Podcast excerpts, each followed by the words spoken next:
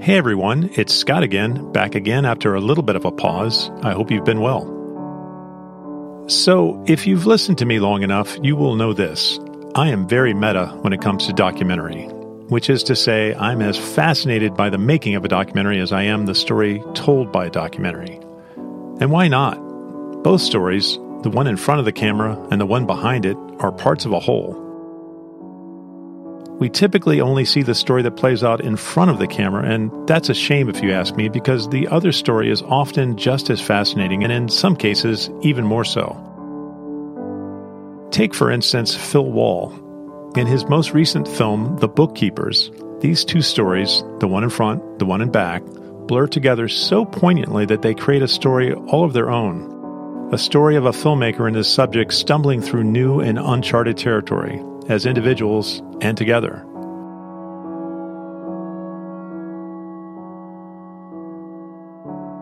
The Bookkeepers tells the story of Phil's mother, Carol, a gifted writer who dreamed of becoming a published author and who finally got there just as fate caught up to her. Her husband, Dick, did what a loyal husband would do he finished the book tour in her stead. Her son, Phil, did what filmmakers do he picked up his camera and followed. What he captures is a journey of a husband working through grief and of a husband honoring his wife in the best way he knows how. Wall also captures interactions with his dad behind the scenes, which lead to some delicate and surprising moments. Wall joins me today to share the story of the bookkeepers, or both stories, if you will. So, hey, Phil, thank you so much for stopping by today. Thank you for having me. I'm I'm excited, and I've I've been listening actually to to your podcast, and so I'm I'm hoping I can uh, continue the trend. Uh, it's really good. Uh, I'm curious if you could start by sharing the thought process of turning the camera on your own deeply personal family story. Yeah, I guess I was sort of catching up to uh, the film as things went along. Initially, my goal was when my mom was alive and preparing for the publication of her book. My goal was to produce content that would help with um, with promoting her and and and her book, um, and uh, uh, and then of course it didn't turn out that way. She died and my dad in sort of a inspirational um, twist ended up going on the road. And my initial goal was then to capture what he was doing and promote uh, create content that would promote him. Um, and so and, the book of course uh, for for social media. And so kind of what happened was I was out on the the road with him and witnessing afterwards people who would come up to him after he spoke and would come up to me and share their story of who they had lost. So it was really interacting with the audience of these book talks that that really made me think okay something's happening here. What is it? What's what's this story? And kind of um, then then the quest became about you know capturing this. Um, uh, and the post production became all about what what's the value here? What what do I have to give? Uh, um, with this story. That's a long way to answer your question. That that you know, it wasn't really something that I intended to do. It was more of a process that I submitted myself to and am grateful for all of the films that are out there that I was able to lean on uh, along the way.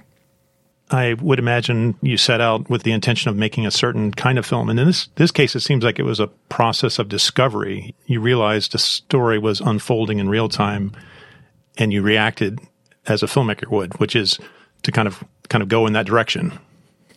Yeah, I mean, like you know, during the the the the actual production, during the filming of it, um, I didn't know what I was capturing. I had no idea. Um, it was just sort of a gut instinct, and um, and the things that I thought were valuable during the capture, very few of them ended up in the final product. And some of the conversations between myself and my dad that end up in the film were were ones that I discovered value uh, in post in the edit as I was sitting there scrubbing through all of this footage and realizing what what was happening in my life uh, in our, in in his life um, and and didn't realize kind of the the story arc that was happening. The initial thing I wanted to do, uh, of course, my mom had died and she had asked uh, me to to take care of our book, and so I, I wanted to do something to help uh, and to ensure that uh, that her words wouldn't die as well. This this story that that she tells, and I thought that I was making a film that would be more about loss and about the months of leading up to her death and more about that sense of feeling robbed really but as time went on, I started to see this other this other story and and that voice in my head uh, about uh, feeling that that sense of being robbed. It just got it got quieter over time. Um, and these other things became more important. And so the the film, the the editing process and the filmmaking process made me confront these things uh, over and over uh, and and decide what's what's important and what should should go into a film and what should endure. Tell me about your relationship with your dad, uh, and I'm curious in particular, how did that impact your ability to turn a camera so directly on him and have him seemingly be very okay with it? My dad was, I guess, the first thing I, I can say is that he was my basketball coach. So going through, you know, a young age, like he was assistant coach in our AAU program, and then he was the head high school basketball coach. So I was around him in group settings for a long time where he would get up in front of people and and speak, um, whether it was our team or a banquet or whatever it was. So I kn- knew that I knew that he would be an effective um, speaker in front of groups doing the book tour. Um, and I also understand understand that he's kind of a philosopher. He's he's very good at um, purpose. You know, he's a lawyer. He's a basketball coach. He was a substitute teacher for the priest on Mondays, which was the priest's day off uh, at our. We I went to a Catholic school, um, and so he's very good at wearing these different hats and being in those situations and saying, "What is our purpose here?" Um, it's it's to to win the game, or it's to get this deal done, or it it's to understand this concept. Um, and it's something that I admire about him. When I kind of approached the idea of of filming, um, one, we're on the same page. We both wanted to help the book, and uh, understood that video for social media is going to help. Um, and then in terms of kind of on screen impact, this going back to him being this philosopher, I anticipated that he was going to, as we traveled around the country together, that he was to kind of think out loud with me, as he often does, you know, talking about something that he read uh, and an experience that he had, and connecting those two things to explain this experience that we're having um, together, and also confront what is our purpose right now. I know him as someone who does that as a practice. And so we do have this level of comfort with each other. And I think it shows in, the film. Um, and, uh, and I kind of have a sense of when he's doing his book talk, when he's hitting his talking points, and uh, when he's being kind of authentic and vulnerable with me, Um, and and that was, I think, a beneficial uh, thing for the final product. Because um, my hope is that the audience kind of had that has that same experience of uh, when he's on his talking points and and when he's actually um, kind of having moments of discovery um, along with me, along with the audience. So the spine of the film are these road trips, and I read that your dad ultimately went to about 120 bookstores on the course of this tour. Tell me a little bit about the logistics of how often you went, uh, how you chose when you went, and maybe other logistics around the travel and how you guys worked together. For most of the filming, I was um, living in uh, Philadelphia, and my mom died in 2014. And most of the the book tour captured was 2015 and 2016. The main one we went on, I traveled with him from our home in Virginia to Bozeman, Montana, and then back. And we drove we drove together. Um, and then there was another one where we drove to Florida from Virginia and back and then uh, Texas. Um, I, I flew down to Texas and met him in Texas. You know, I would I would rent uh, cameras when when we make those trips together. But then, of course, over time, things just started happening while I was visiting home.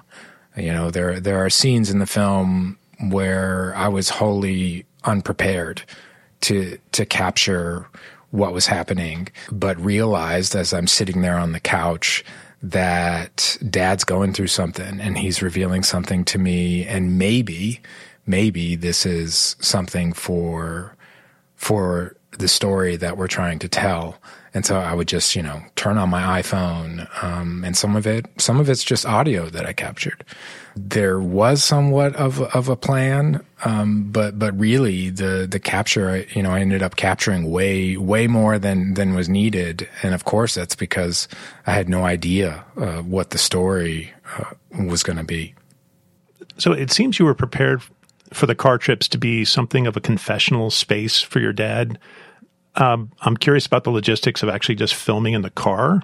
Um, my sense is that you were clever enough to realize that by mounting a GoPro, I believe, on the outside of the car, that you could always capture the beginning of something that was insightful and then turn on your inside camera to catch the rest. Did, did I get that right?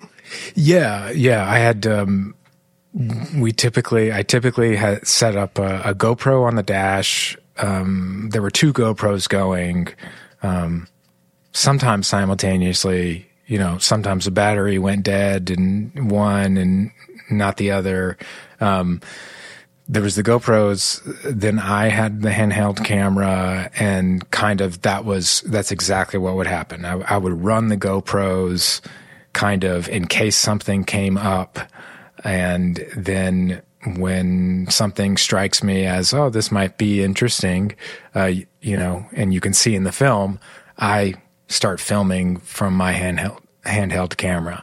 Um, for the audio, I had uh, onboard uh, mic, shotgun mic on the camera, um, and then I also would have lavs for both of us that were independently. Um, um, recording onto like little Zoom uh, handheld voice recorders. Um, so I would end up with, you know, three sources of video, um, those two sources of audio, and then be syncing that stuff in post. Uh, and of course, like the audio would would run for like six hours um, or whatever it was, uh, and uh, and that led to just a lot of scrubbing through and a lot of listening and watching. Uh, once I got to the point where I was editing, I'm sure as you talk to a lot of documentarians, you hear about the excess that's captured, um, and and this was certainly the case for the bookkeepers. What was your shooting ratio for the film? I I don't even know. I mean, I would say it's like maybe like 1%. Yeah, it would be nice to, it, it seems like it would be nice to go into something with with more of a plan. Um, but I, but I don't think um, I think this film benefited uh, from uh, from that that sort of seat of your pants uh, uh shooting approach because um, it allowed for discovery uh, for myself, and uh, and I think it comes through and it helps with the intimacy. Yeah, it's almost like a found film based on the way you're describing it. That as the film progresses, you're finding like, oh, this is actually interesting, and I didn't see this coming, and you're kind of discovering the film almost along with the viewer.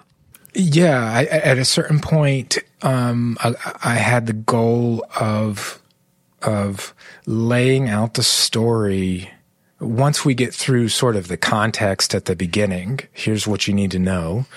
Then I wanted to lay out the story. Um, you know, it's first person point of view, of course, but with observational principles. Um, and so the way in which I feel that I am consistent with the first person style is that it the order in which things are told uh, sync up with the order in which I understand things. Um, so uh, the viewer, the audience is getting my experience of the world in, in a way. And I hope room to have their own thoughts and discoveries. Um, it was important to me not to editorialize.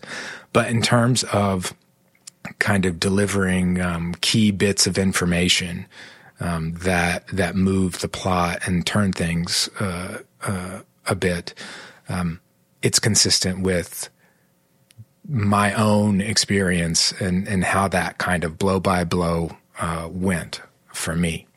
So I, I guess it's fair to say that, you know, from the viewer's perspective, the film becomes more about your dad's journey as a widower than about the book itself. That's something that must have caught you off guard. Yes. Yeah. I, I initially had visions of um, this is going to be about, of course, as I said earlier, it's going to be about my mom dying and that experience. And then it's going to be about how a book becomes a bestseller. And I had these visions of, you know, um, books coming off of a, uh, of a um, factory line getting bound. And, um, you know, we're learning about how the New York Times makes its list and, uh, and all of that type of thing and more focused on the book.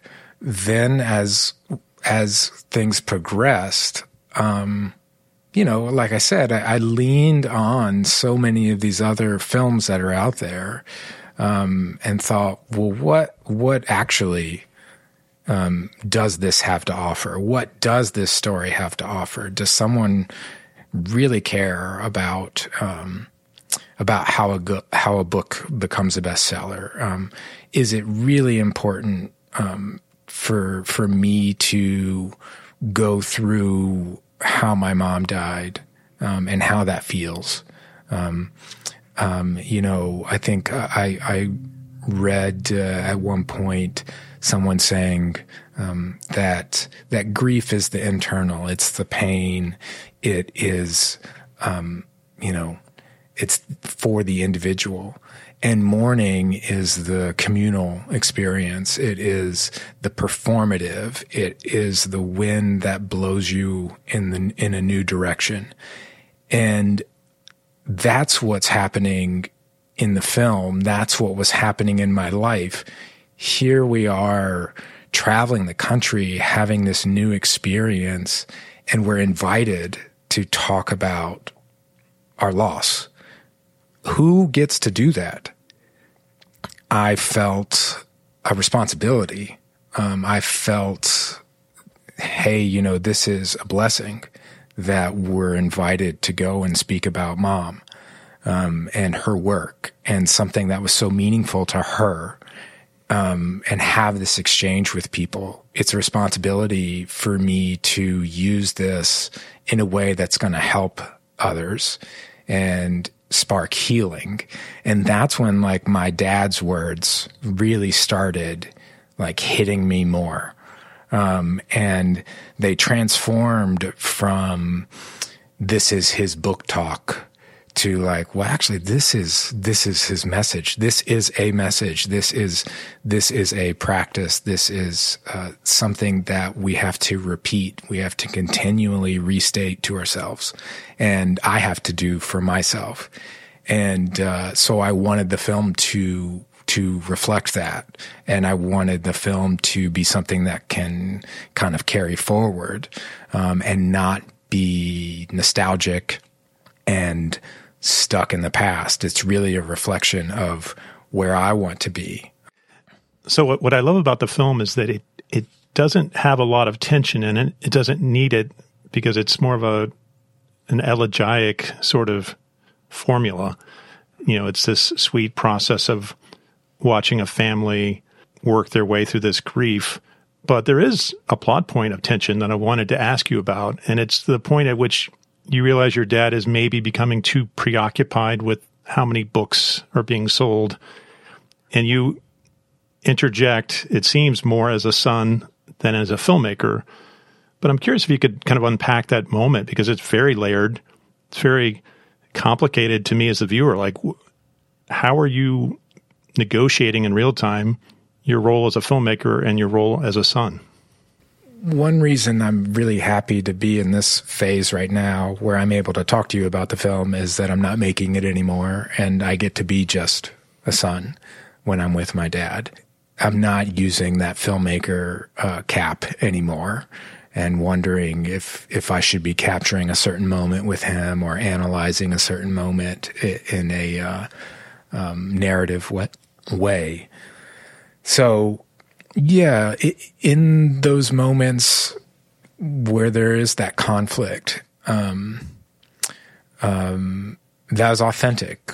Um, that was really like, um, I mean that that scene in the film is caught is filmed on my iPhone, just kind of like in the living room, and I forget what sparked the conversation um, oh, he was like looking at the Amazon numbers, and eventually I got annoyed because he was, in my from my experience, talking about it for too long while I was trying to watch a movie or something on TV. So, and I think like he knew that I was filming, um, um, but at that point, we had done it so often.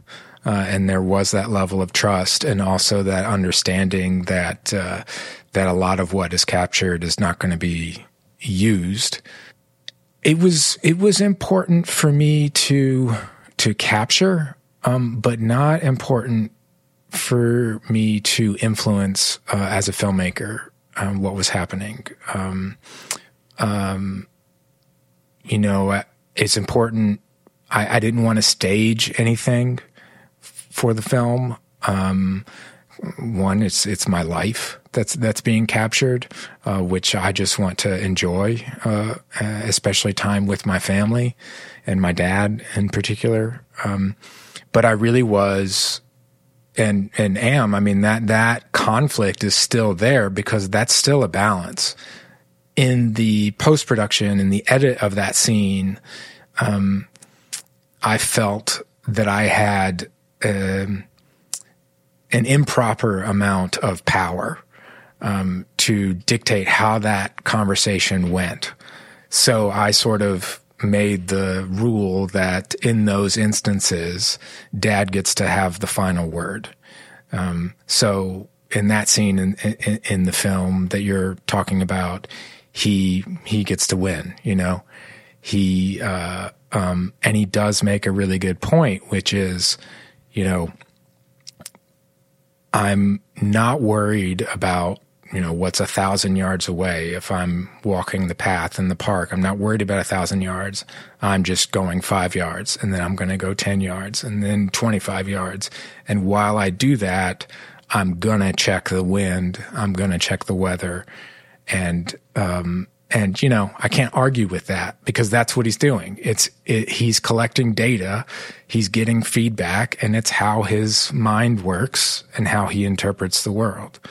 Um, but you know, me being his son, I'm trying to, and and you hear the conversation I have with my sister in the film you know, I'm trying to to uh, control a little bit and and trying to protect him a little bit. And I think that that's something that that surprisingly the filmmaking process showed me is um, how much I was stepping outside of my lane as his son. Uh, and that's what kind of being a filmmaker and capturing this, you know, led me to.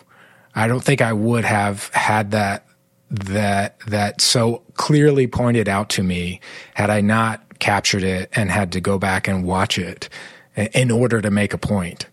Um, because you know when I sat down to edit that scene, um, I thought it went a different way. Uh, I, I, in my mind, had impacted my dad and and won him over uh, to my side and my way of thinking. But then I watched it and and uh, you know he really does have the last word.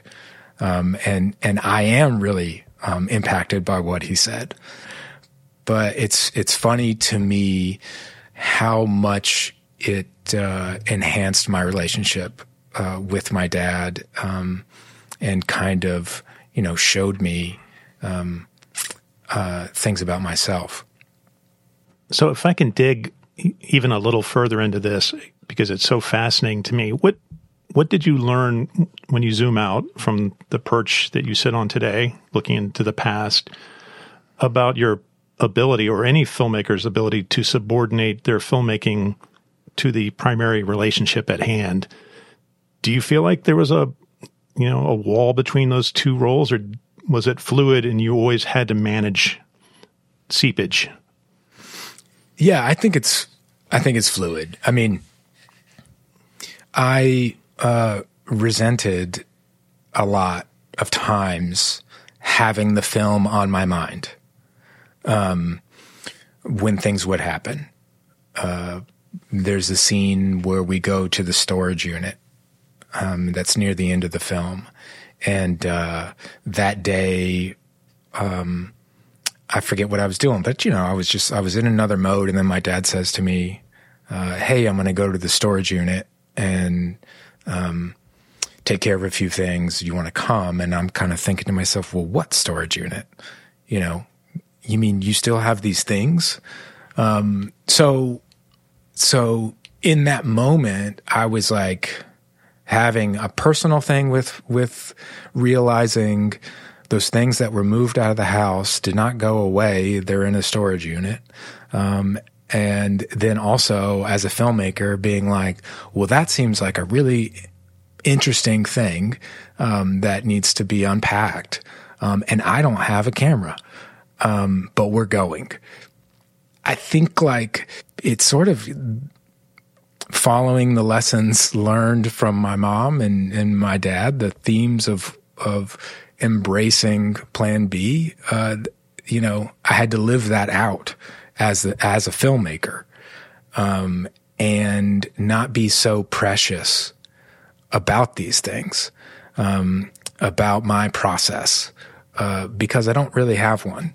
Um, um I have a relationship with my subjects. Uh, I have a relationship with the audience, and I don't at any point really know what what either is. Um, um, but all I can do is um, be authentic and uh, be real. Yeah, I mean, I don't really know, for example, what my experience with losing my mom would be like if I didn't have a film to make about it. Um, and and I can't um, separate those things. Um, and I think you know a, a, lot, a lot of filmmakers, and, and, and you know, I've I've read, I, I recently read this book called uh, Performing Mourning um, by an author. Uh, his name's Guy Cools, and and I reached out to him and just said, you know, I'm a fan, and thank you for this work. And and he wrote, and I you know mentioned my film to him, and uh, he wrote me back, and he said that he was getting a lot of those comments, and just saying that there's so many. He's heard from so many artists who had the experience of loss and pouring themselves into a project. Um, and so I think that that's kind of proof um, that a lot of work that we do is um, uh, is elegiac um, and uh, processing some type of loss and mourning um, in in many ways. So so I don't really know how you separate um, how you separate being a filmmaker from having a relationship with with uh, your subject. So this will be a somewhat abrupt turn of questioning because there is the meta- metaphysical side of filmmaking, which we've kind of delved into, but there's also the mechanical side. And mm. I can't help but wonder because it's my nature when I'm watching a film. I want to know how the sausage is made. I presume you are one man crew for the bulk of this film. I'm curious how you approached this book tour. You're in and out of all these different locations. Um, you got a lot of coverage to get. What was your approach as a tactician? Um, yes, most of it was just me. Uh, there were a few times where I was able to get a friend to to meet us somewhere and, and film. Um, so essentially, I knew that we would get a lot of pretty road footage when I was riding in the car. I knew that there'd be a lot of downtime in the car. Um, and uh, so I had a goal of capturing some scenery every day. I had a goal of trying to um, instigate some conversation um, on on most of the car rides, uh, and I think that like some of that awkwardness comes through because I'm, I'm I'm trying to talk to my dad about you know about his life and about loss and about what we're experiencing, um, and uh, I think, you know, I tried to get establishing shots of every bookstore that we went to.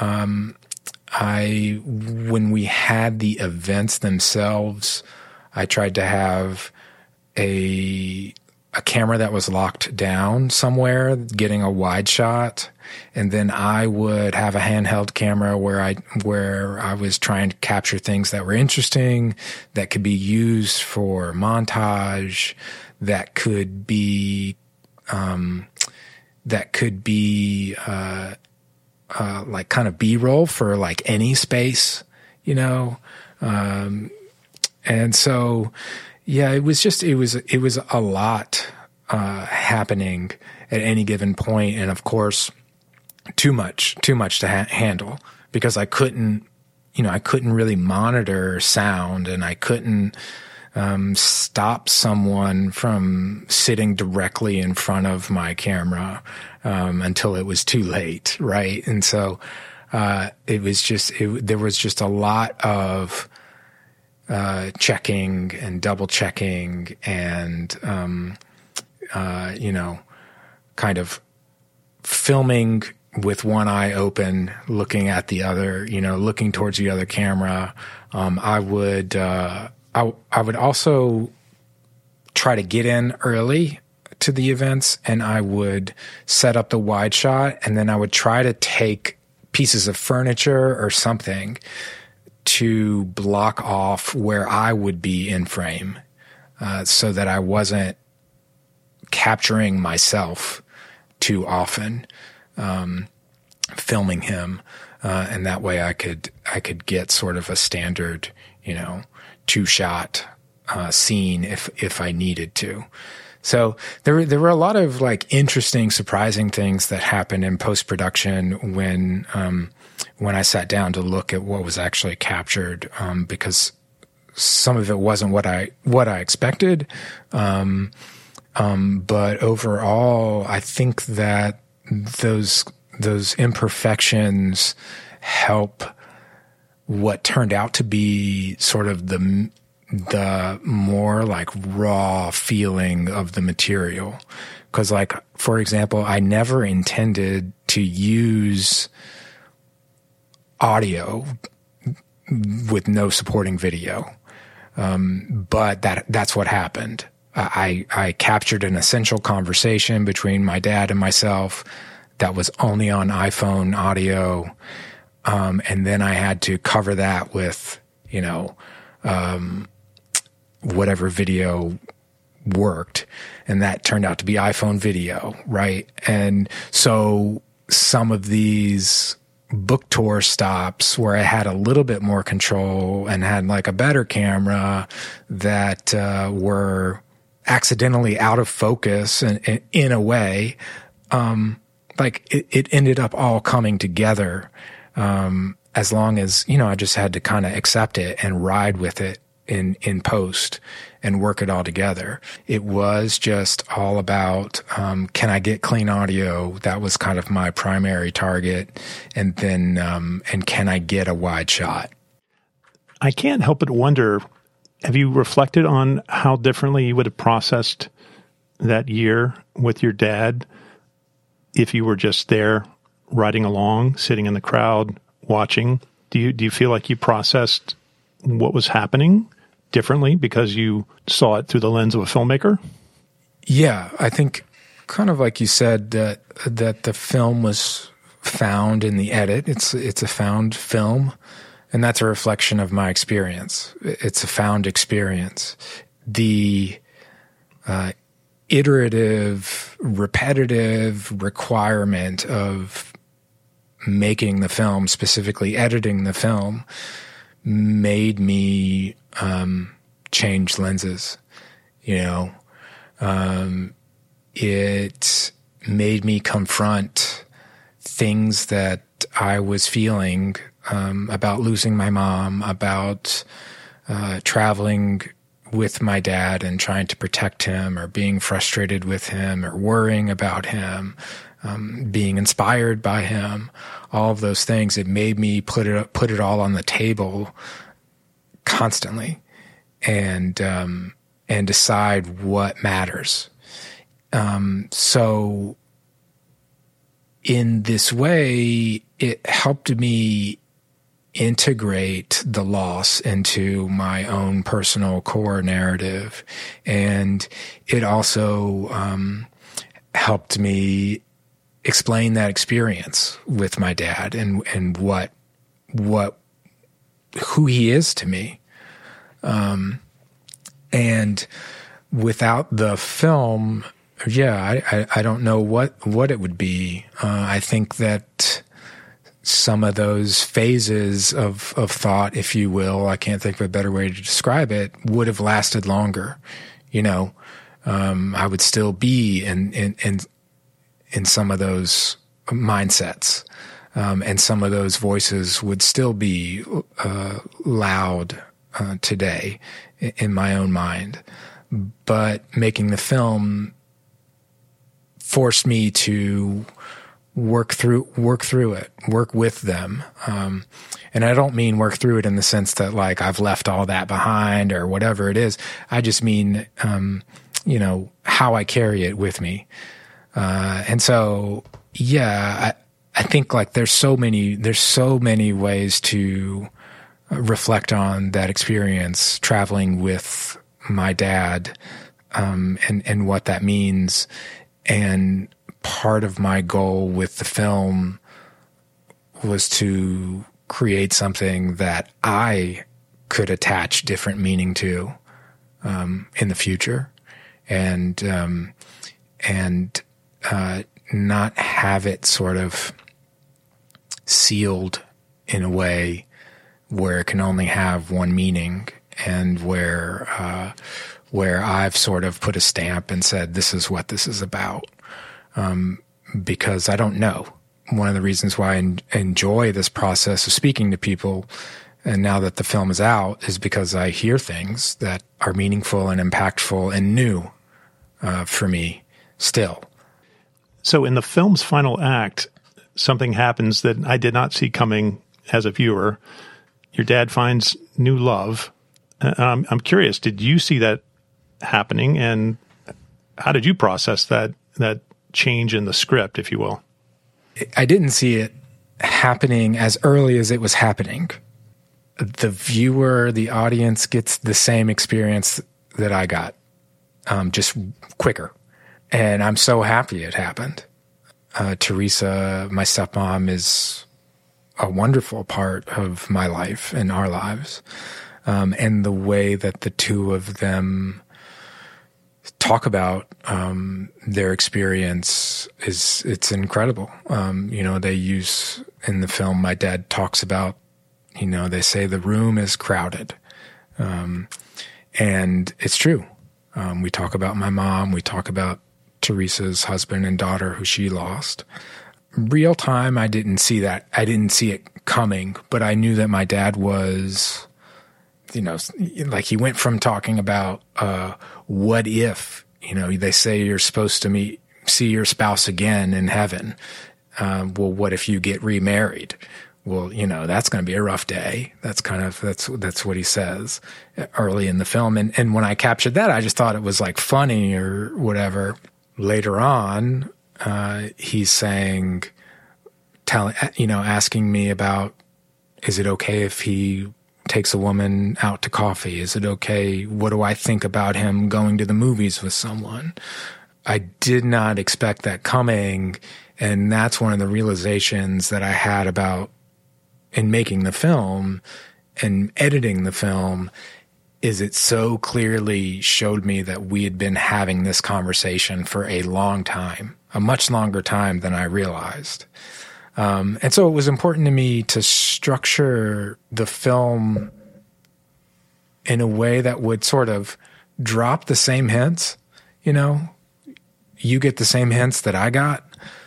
You know, I think the other thing that was important is to not give a sense of time, um, because that was one of the first one of the first questions I get from people about uh, my dad getting remarried is. Um, how long after your mom died did uh, did did he start dating or did they get married? Um, and I just think like, well, that's not the point. They made their own decision when they felt comfortable. So I have to ask because I'm I'm always curious about this. When when you have an observational documentary, there's always the question about when is my story complete? How did you wrestle with knowing when the story had told itself? Um, yeah, that was really difficult, especially um, during 2015 and 2016 um, and 2017.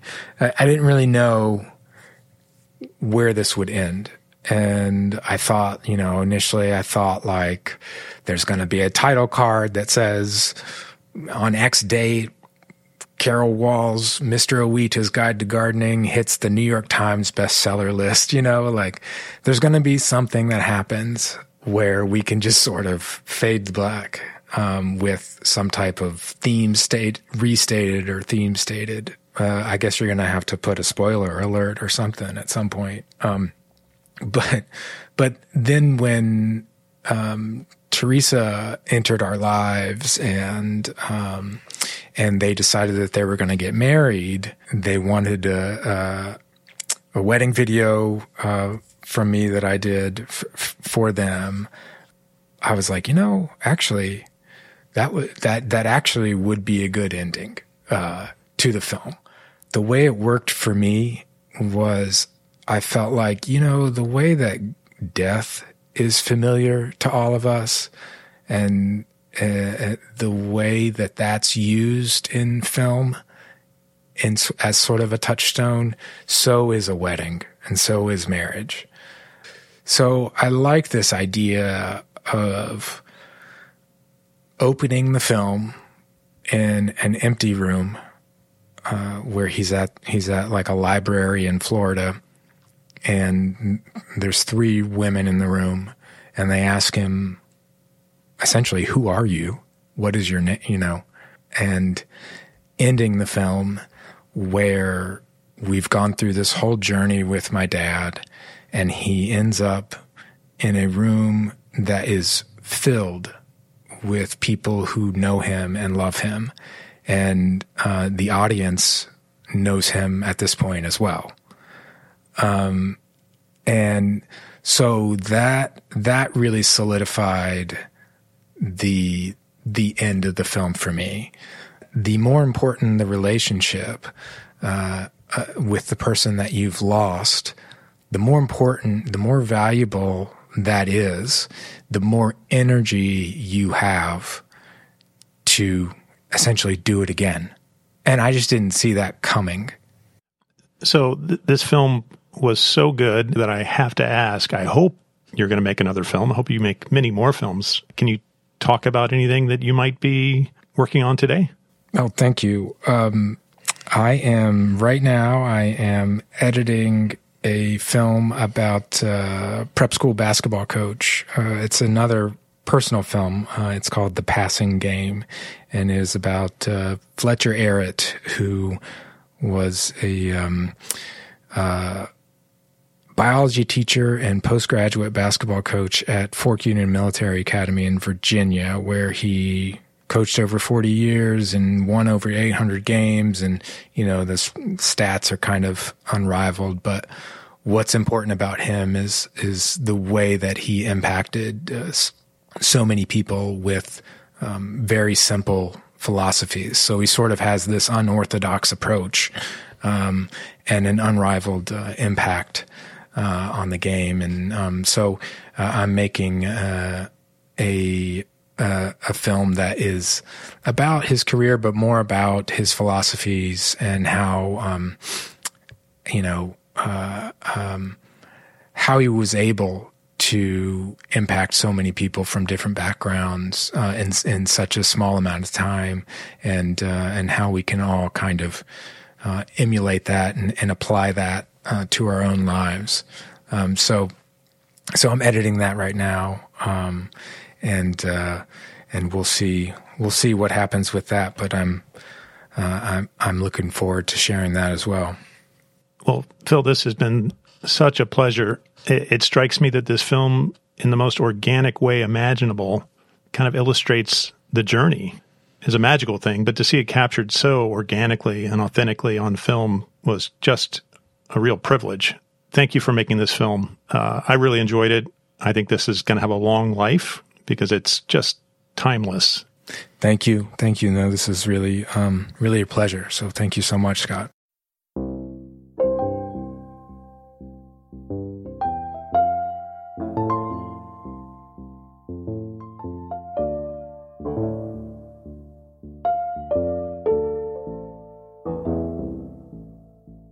Thanks again to Phil Wall. His film, The Bookkeepers, can be seen on Amazon Prime or Apple TV. See you next time.